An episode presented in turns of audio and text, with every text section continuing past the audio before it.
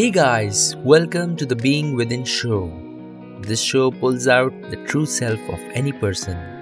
You will learn the inner self of different personalities that are around us. The aim of this show is to spread awareness, create new knowledge, and entertain the audience.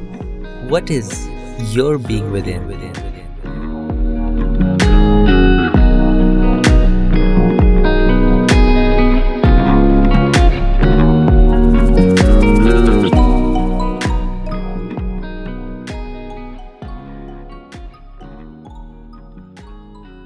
A very warm welcome to all the listeners of this show, The Being Within with Naqash.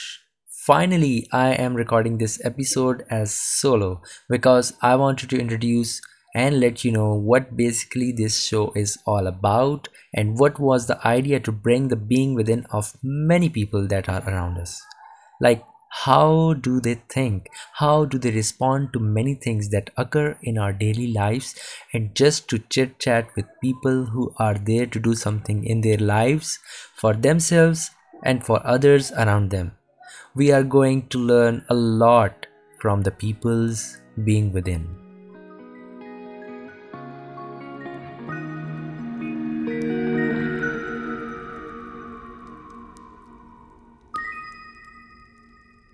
So, first of all, I am going to share my own being within with all the listeners because that is important. If I share my being within with the people, the guests, the friends, the family whom I interview in this show, will be able to share their being within with me and with you as well.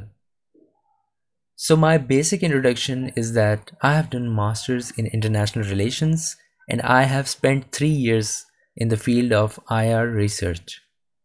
I am married. I have one child, a boy who is around 3 years old. He is very naughty and basically I enjoy the time spent with him. Let me tell you a fact that psychology says if someone is being sad or in some stress, then they should spend at least one hour with kids a day. In the result of that, they will feel much better. So, generally speaking, that was just one fact that might be new to some of the audience. So, if there is someone who is in some sort of stress, anxiety, or tension, they must spend an hour with kids and they will surely feel better.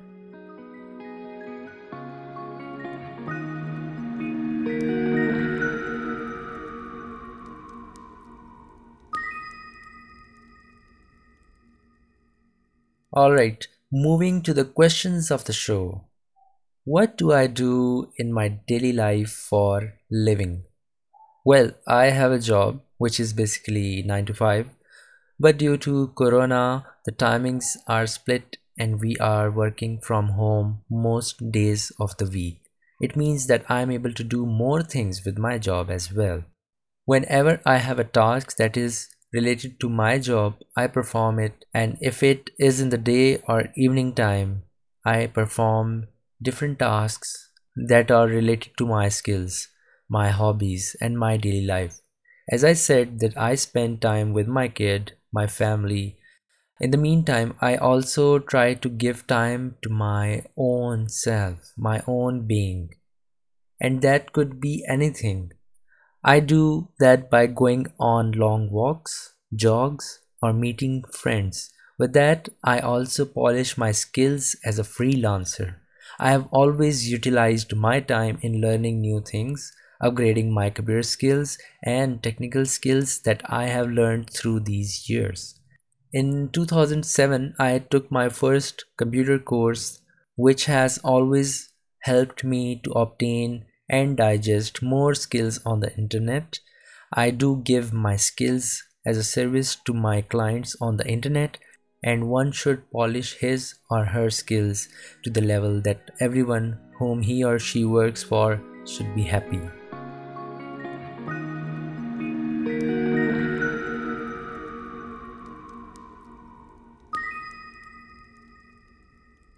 What is my oldest childhood memory. I would rather say that my childhood memory goes back to when I was just four years old and I broke my head. That happened when I jumped from a bunker bed, and at the same time, my elder sister turned off the lights of the room and I just hit the other bed in the room. I fainted. When I opened my eyes, I was sitting in front of a doctor and my head had stitches and I fainted again. So that was my oldest childhood memory, which I still remember. What time do I wake up and uh, what time do I go to the bed? Basically, I have framed this question to know the schedule of people, how people schedule their days. So, my time going to the bed and rising uh, in the morning uh, these timings are really crucial because for me it depends because I spend my daily routine on learning new things or working for my clients on the internet or I am working on my official tasks. So sometimes I go to the bed very late and I wake up very late as well. And sometimes I go to bed early and I rise early, so my timings actually vary. Well, what is the most important thing I learned in my professional or educational career?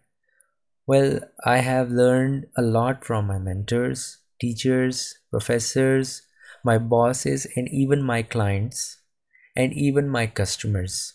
There's one thing that I would like to share with everyone. Once my boss told me that even a single dot can make a huge difference. It is the reality that a single dot can make a huge impact. For example, if we are going to receive someone who is a very important person and we just say their name incorrectly or we pronounce it incorrectly, that is going to impact on our own personality and even sometimes people can get hurt if they hear if they hear their names wrong by saying that i basically advise that even a small dot can make a great impact either positive or negative.